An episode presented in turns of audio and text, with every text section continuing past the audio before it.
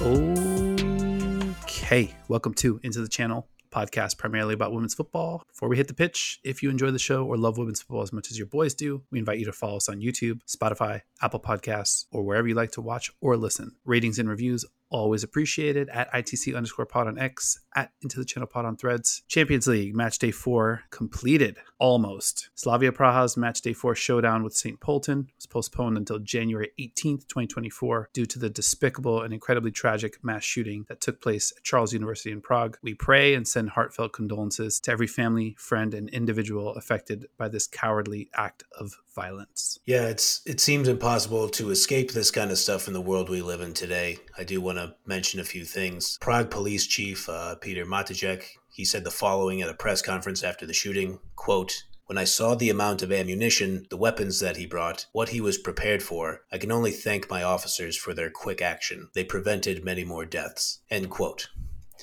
So I won't belabor this point. I don't think this is why people tune into the channel podcast, but Dino and I live in the United States of America, and this is way too common. The Czech Republic's gun problem is nowhere near as bad as the USA's. However, that country's parliament gave citizens an expanded right to own guns in 2021. This is from an ABC News report written by Carol Janicek of the Associated Press. The Czech Republic has 10.9 million people. 314,000 of those people obtained a gun license by the end of last year, and they owned almost a million weapons. This is when gun rights were expanded in 2021. Now, citizens in the Czech Republic, they must be 21 years or older, quote, be in good health and mentally responsible, end quote, and pass a written and practical test in order to obtain their gun license. But once a person meets all those requirements, the authorities who keep the records don't need to inform police about the number of guns that people have, according to a police officer quoted in that Associated Press report. So I'll just say, I have no faith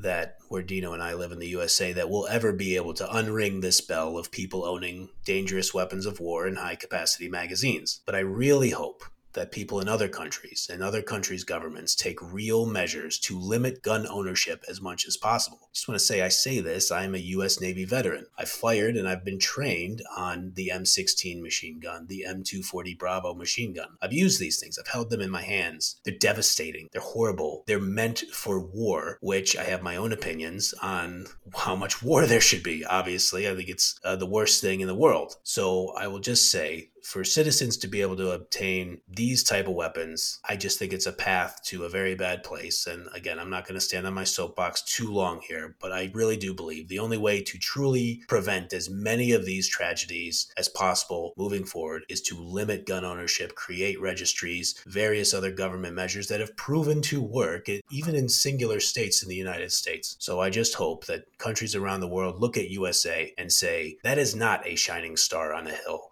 That is a place that we want to go the exact opposite direction and limit this type of gun ownership in the future. Cheers to that.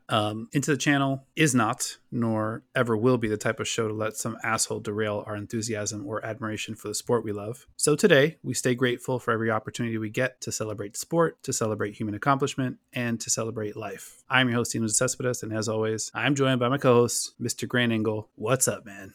Well, there really is no good way to transition out of that, but I commend you for the way you've set that up. Appreciate you giving me the space to say it, and I obviously appreciate your perspective on these things. But we're here to talk about these great players in this incredible tournament, and what we've seen so far has been the height of Champions League football. So let's distract ourselves with this silly yet life-affirming game that we love so much. I'm ready. Let's do it. Where do you want to get started? I don't think there's any other option for me, buddy. We got to start Group B, the early game on Thursday. Lyon, the juggernauts. 2, Brann, the lovable, not so much of an underdog. 2. Let's go. They force the draw. They find the draw. My main thing here, Brann isn't here to play. They're not here to participate in the tournament. They're here to score goals, and they're here to win matches. Brann started, they attacked early. In my notes at one point, a few minutes into the match, I just write in all caps, Brann, Brann, Brann, Brann, because I just love they're on the front foot. They're going down the wings. Everything is looking good for those first 5 minutes. And at this point, I'm using we's to discuss Brann. In my notes, I'm just like, we're winning the first 5 minutes. And then very shortly after that, that attacking posture leaves them very vulnerable. Daniela Vandedunk drives the ball pretty much all the way down the pitch. She sends in a cross. Amel Majri finishes with relative ease. 1-0 Lyon, 6 minutes in. I mentioned it in our other episode about Hacken where when Chelsea scored, it felt like the Hacken fans did not stop cheering. In real time, when Lyon scores this goal, it was in the middle of a Brann fan chant, and they did not break the chant. They just kept it going. The energy in that arena in Bergen, and I ain't talking about Jersey, Bergen, Norway, the atmosphere in there was just beautiful, and it was coming through the screen. Lyon scores 1-0. Nobody cares. They won't be deterred. Brann continued to hold the ball, but then Lyon comes back on an attack, and there's a cynical foul in the box. We leave it to Ada Hegerberg, Norwegian hero, for the penalty kick. She sends McAlson the wrong way. We're 13 minutes in. We're down 2-0. And I got to tell you, as much as the confidence should have been shaken, I still was holding on to like 30% to like, I think we can still make this a game. I mean, we've talked about the difference between what Lyon looks like when they're completely overwhelming and what they've looked like against this Brann side. Now, let me couch that by saying the first goal when Lyon's running a 5-on-4 fast break and they've just got five gazelles out there just tough sprinting in unison and just perfect play, perfect execution. It feels like Lyon scores in the first 8 minutes of every match. Every time. I'm going to have to go back and fact check this, but that's just their MO at this point. But I'm with you. The environment there, the crowd, unbelievable. This one was not over by a long shot. No, I thought the announcer did a good job of pointing it out. Another into the channel favorite, Signe Gaupset, showing out during the whole match, looked like the best player on the pitch for stretches, like different stretches throughout the match, was clearly Brann's best player throughout the match. It looked like she could stand up against anybody on the Lyon side. You talk about all those worldies that they have over there.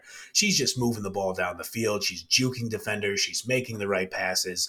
She's super sharp. And credit to Lyon, obviously they have world-class players. They're forcing Brann to make quick decisions. Brann was absolutely up for it. At the 30-minute mark, Brann had 60% of the ball against Lyon. Wow. And they looked great. They were holding on to it, and they were forcing Lyon into playing a counter-attacking style of football. But as we saw from those first two opportunities, you force Lyon to play counterattack, and Lyon goes, we'll do. We can play that way. That's fine.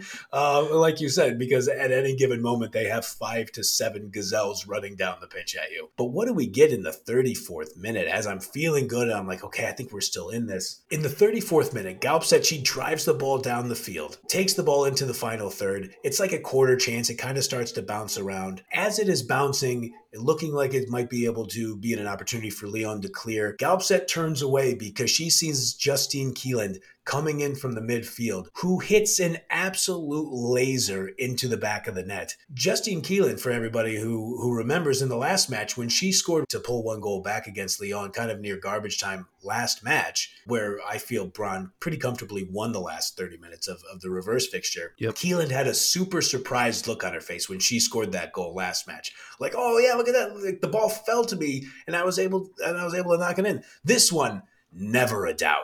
She steps up and goes, oh yeah, that one's mine, and just absolutely drills it in the net. I was going crazy. Down 2-1. We have ourselves a football match. Doing a little background. She just turned 21 years old. Exactly. And looks every bit of it. The amount of young talent just showing out on this stage has been really an inspiration.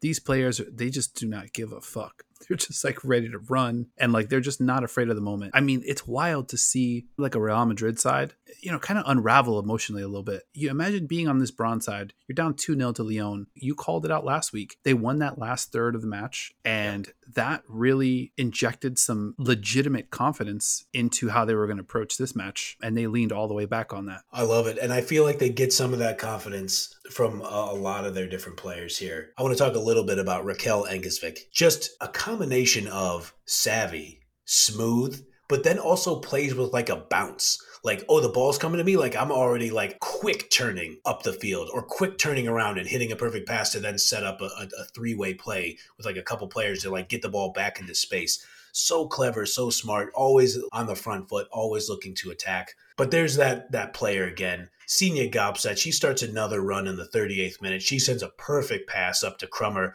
who smartly was able to stay onside. She gives it to Engesvik, who has a go. She forces a corner kick when it's deflected off a defender.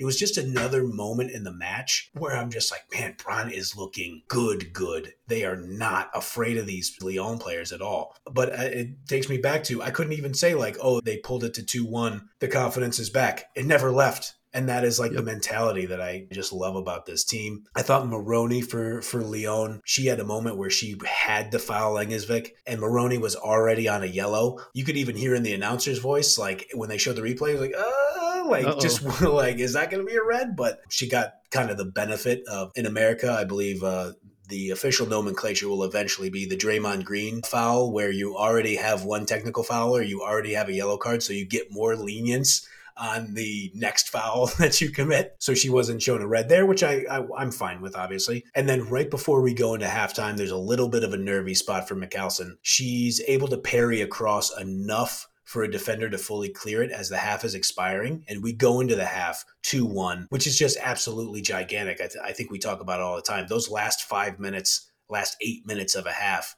feels like they can change the complexion of every match. 100%. What'd you see in the second half? Brann comes out swinging again. They're pushing the ball down the field. I think Lyon is trying to focus a little more on holding the ball. Hegerberg is dropping back into the midfield a little more. At least that's what I felt like I was seeing. And you'll see that a lot. You take your great striker and you say, hey, come on, let's help everybody get settled in the midfield. Come on back a little bit, track back. Let's play possession. And then, so in the 52nd minute, we get a little bit of American football in this match.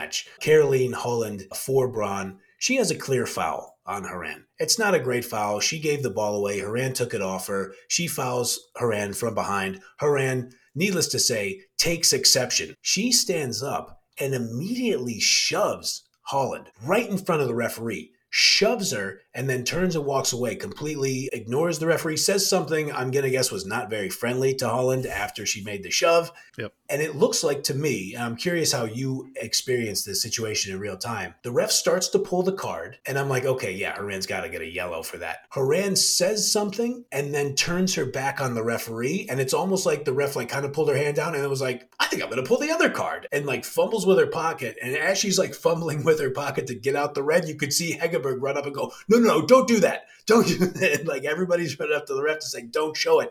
And she shows her a straight red. Lindsay Horan, straight red in the 52nd minute. And we got ourselves a new football game, but I want to know, what do you think about the decision? If you ask me as a fan, I fucking love it, because now it's game time. But, you know, in the spirit of fair play, that was not a red card. Certainly not. Totally undeserved. I mean, I think it's just a probably bad moment for the ref. Not much else to say about it. It's just bad snap judgment. But again, we've talked about it a bunch of times on the pod.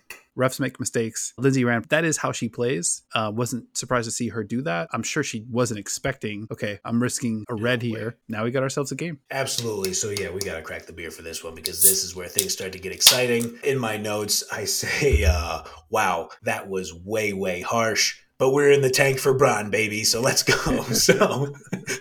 So Lyon is down to 10 in a match that they were already kind of chasing, which is amazing to say about a match that you're winning 2-1, but Brann is holding possession. Just wild times. Dude, real quick, before you scoot ahead, the stats on the game, Brann, 63% possession. Yep. They had 621 passes attempted to Lyon's 360, almost twice the number of passes, both attempted and completed. Shots on target, 6-1, and shots overall, 13-8. So Brann basically dominated on the stat sheet. How do you not love this squad? Just so fucking great. Everything. I love everything about this team.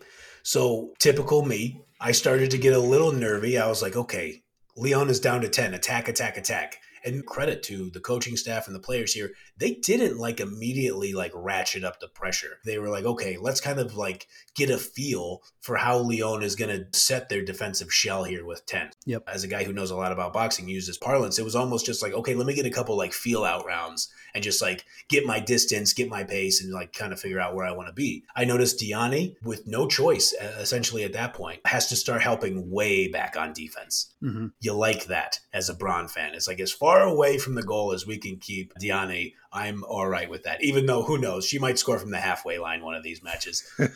You never know from her. So yeah, Diani has to step way back. Brann brings Holland off. They bring on Ada Lee, which is certainly an attacking-minded change in the 64th minute. They start to press. They start kind of leaning on them more and more and more. So at first, when I was like a little concerned, like, okay, you know, they're not directly attacking after this red card, it was just like the vice kind of started to tighten and tighten and tighten. As we go, we get to the 80th minute. We have a few more subs. Snow game. The snow starts coming down. We're in Bergen, Norway. The scene looks beautiful. It's just everything is ramping up.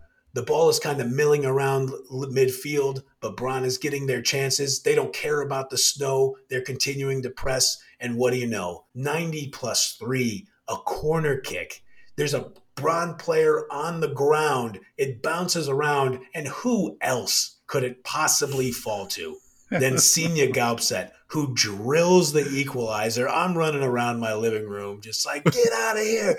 Let's go. Like, I cannot believe this is happening. And they deserved it, man. Like you said, they had 60% possession throughout the match. They had more shots. They had more shots on goal. A draw is a fair result here. You don't love the card, but I kind of love the card. I'll take it. And now here we are. Brann, everything to play for. They're way in this tournament. They are going to be tough to beat. I don't care what team they're playing. 100%. Yeah, they're going to be a nightmare. They're on 7 points. Lyon's on 10. And again, we talked about the other two teams, St. Pölten and Slavia Praha, both on 1. So it looks like both those teams are going to cruise through. Yep. But I'm with you, man. Just a sports movie if I ever saw one, you know, right down to the snow. Gaupset obviously finishes emphatically. The ball's just bouncing around in the box. Feels like forever, like bodies strewn all over the place. What a moment. Shout out to our guy at Paffin, Per Arne, for giving us a little window into his viewing experience. That was pretty cool to see. Unbelievable. Let's slide over to Group A, where one match featured maximum drama, the other not a single ounce. We're going to head over to Germany to talk a little Benfica, Eintracht Frankfurt. This one ended 1-1. So Benfica came into this one 3 points ahead of Frankfurt after last week's dramatic 1-0 victory at El Estadio de Luz. I made my emotional power rankings yesterday. Maybe this will be something that we break out at some point during this tournament. Basically, ranking the teams we have the strongest emotional ties to. Buddy, let me tell you, Benfica, number one in my heart. Nice. I fucking love this team.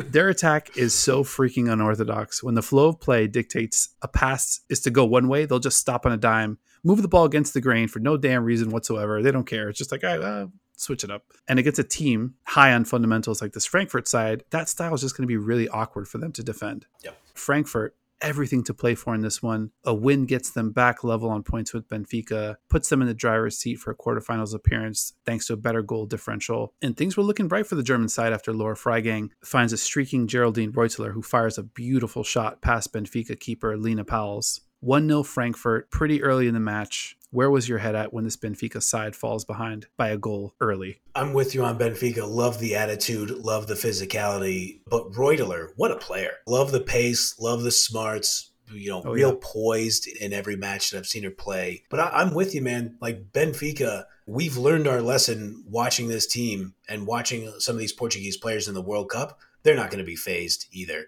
And so, you know, they go down 1-0. I was like, okay, do we have the Frankfurt, we got to have it game, or can Benfica come back from this? I was still 50-50 at 1-0. I think we got both, to be honest.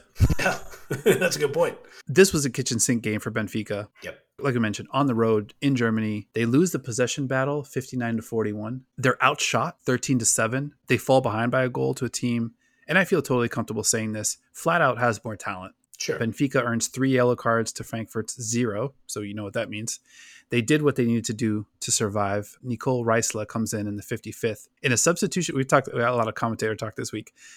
The substitution that the commentator refers to as an attacking move for Benfica. Mm-hmm. Very prescient. Backs against the wall, 71st minute. Lucia Alves, who gave this match her fucking all. She's out there in a cast. I don't know if she broke a finger or a carpal tunnel. It could be anything. Yeah.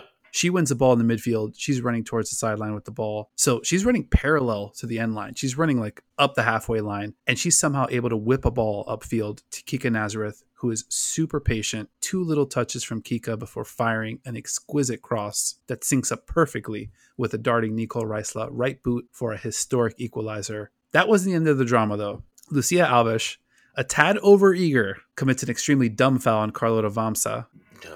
At pretty much the edge of the box on a nothing of a chance in the dying embers of the match. Penalty gets called. We're now 3 minutes and 55 seconds into the 5 minutes of stoppage time. Laura Freigang steps up. No hezzy, no pull-up.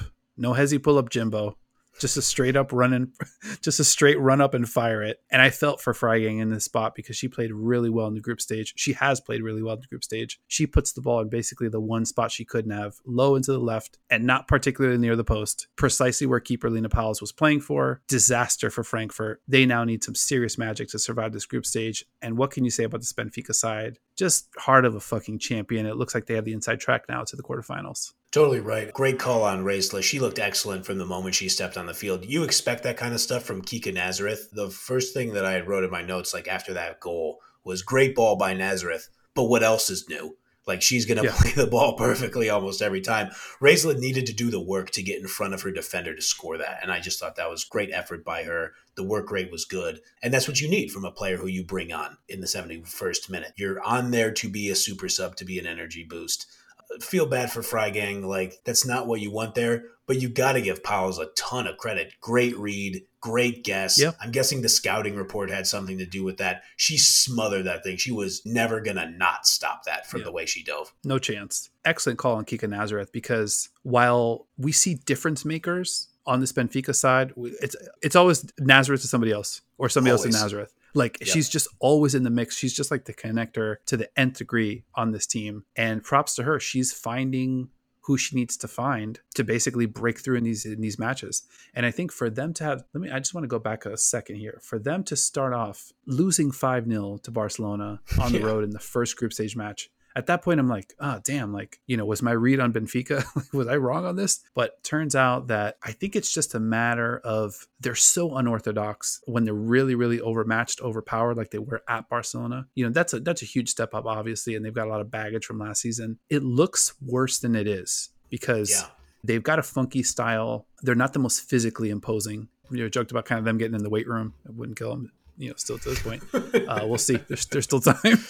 Sure. But that's just kind of the way they play in these matches that are in the balance. It works for them. And I think to get a big win against a big club at home and now a big time draw on the road when they needed it, just fucking massive. And now they've got the inside track to the final eight. And it's going to be an exciting last couple of matches here. Both of these teams obviously still play Barcelona one more time. And I think Frankfurt's going to need a lot of help, but it's not quite over just yet. Still some exciting football left to be played here in Group A. For sure. I mean, I think you nailed it with Benfica, and I think we've said pretty much every level in like kind of that mid-tier as you're a rising football club. I think I've asked, like, is Benfica a year away from being a year away? Or maybe they're just a year away. And then you watch a match like this and you're like, are they here now? Like a little bit? Are they a half year? Like, are they close? So they're in this journey. They have great players. They play a smart, cohesive style. I appreciate that you are fully in the tank for them. I got your back on this one. I appreciate that.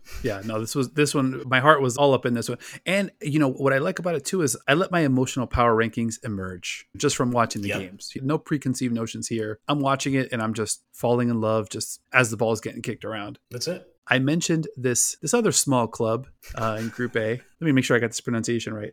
Barcelona. Oh, Barcelona 7, Rosengård 0. Another dominating win for Barcelona. Another match that sees goals from 5 different Barcelona players and assists from another 4 different players.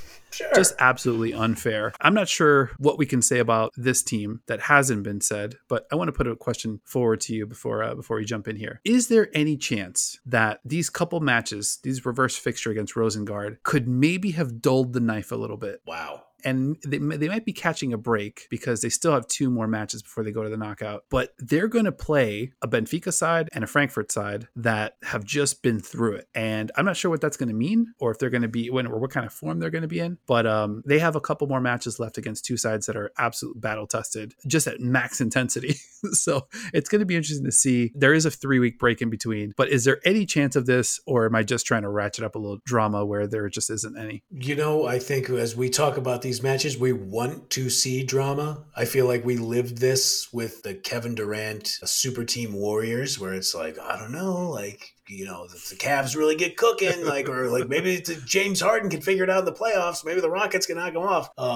It doesn't seem like this knife gets dull. They have all the nice sharpeners. They care very much about the sharpness of their knives. And man, are they deadly at every single space. Like wherever anybody is on the field, Carolyn Graham Hansen is going to make the perfect pass, or she'll have a go at goal. And then you have Peruyelo, who's out there sprinting at you at 5,000 miles per hour. You mentioned it in the last show during the World Cup. You said, I think she looks like Mbappe. And I fully admit, I was like, ooh, that's strong. And now I will fully admit I was 2 weeks late to that take. You beat me to that one. I think when people look at who the best player in the world is, you know, Bon Mati gets a lot of run. Caldente gets mentioned in that. Sam Kerr gets mentioned in that. You know, there are 5 or 6 other players who I'm missing who get mentioned in that. Hard to see how it's not Peruyelo. She's just too fast. You can't do anything. You can't do anything to stop her. She's big. She's fast. You always point out she's a world-class sprinter, and she's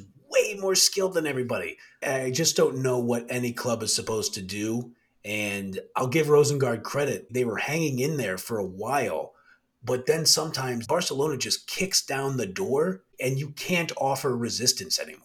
You're absolutely right in the sense that the attack comes from anywhere and everywhere. And I also want to say, I mean, I'm with you on Peruyelo. She's probably the scariest player, with the ball at her feet in the tournament, right? Like, I think just seeing her on the other side, we went through it in the World Cup, I think, as well. Yes. She's just terrifying.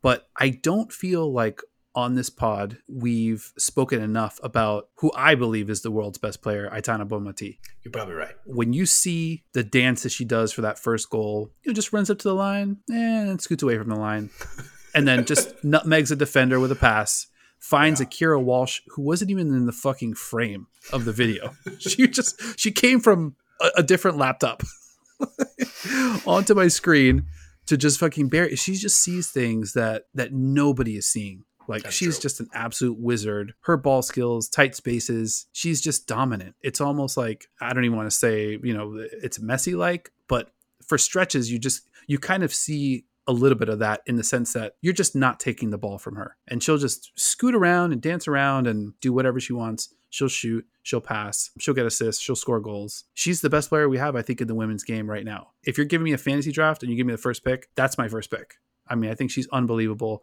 We spend so much time marveling at the depth of this team that we just kind of leapfrog, like, who is, in my opinion, their best player. You know what? You've talked me off this a little bit because I get excited. And, we talk about it. I readily admit when I watch baseball, when I watch football, I have the caveman brain of like somebody does something amazing, like super amazing, like physically crazy. And I'm just like, oh, that's the best. That's the thing I want. That's why I love Giannis and the NBA. And Peruyelo fits that bill. I love the way you describe it. And I know, comparing players to Messi is a tricky game. But with Bon Mati, it is almost easy to take it for granted because she's so omnipresent throughout the entire match. And at the same time, she's omnipresent to where you almost don't witness it. Like, you don't notice it in real time, but she's also completely effervescent in the sense where she'll do a couple things where it's like, holy crap, that's how that play got set up, huh? It was like somebody thinking 4 steps ahead of the rest of the defense. So yeah, I think I love a good hyperbole. I love a good overreaction. But yeah, Bon Mati, what am I going to argue against her being the best player in the world? You know what it reminds me of? For years and years, LeBron James, best player in the NBA.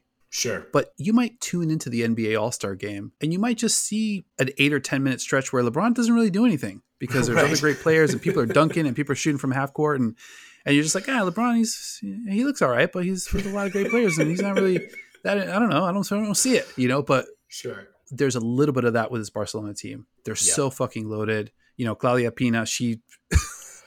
gets a whack from a ridiculous distance. Graham Hansen, Salma Peruyelo, she's on a hat trick for half the game. You just wonder what Bon Mati would look like if she's on like a Benfica side. She's getting 70% of the touches, right? And she's just kind of dictating everything. And she doesn't have a bunch of all-stars in every single other position. So it's almost like she doesn't have to do so much of this. But the fact that she's on this Barcelona team and on the Spanish national team, it's almost like we don't even get to see how great she really is, except for these little flashes. 100%. So let me just, I've talked about the NWSL rights deal, how it's going to raise the salary cap, how it's going to do anything.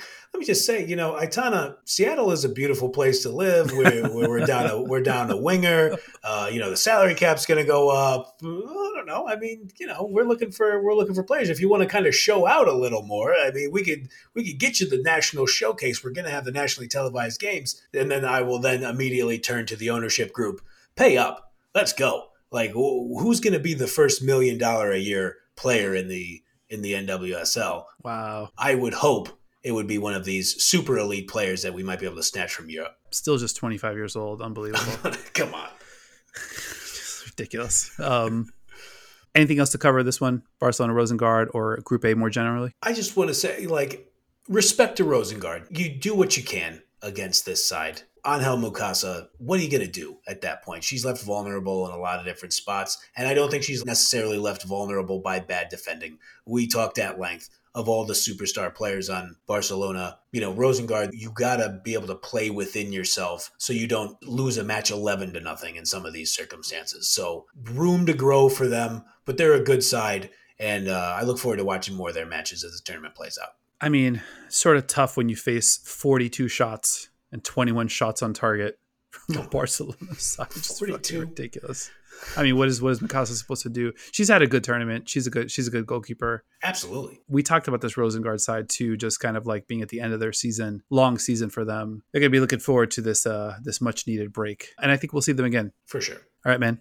I think we did it. This has been another episode of Into the Channel. Follow us on YouTube, Spotify, Apple Podcasts, or wherever you like to watch or listen. Ratings and reviews, always appreciated. At ITC_pod on X, at Into the Channel pod on Threads. Big thank you to my co-host, Mr. Grant Engel, for delivering on this reverse fixture week. You know, when you step into the reverse fixture, you got to have a lot of great players. So one more quick shout out to great friends of the pod, Per Arne over in Bergen, Norway, cheering on Brann. Thank you for the videos. Thank you for the support watching. And Tia over in Sweden, helping us with the pronunciations. We appreciate you guys. Just hit us up. Let us know. Are we screwing up the pronunciations of your favorite players? We'll make sure that we get it right for the next time. So we appreciate the whole squad coming through.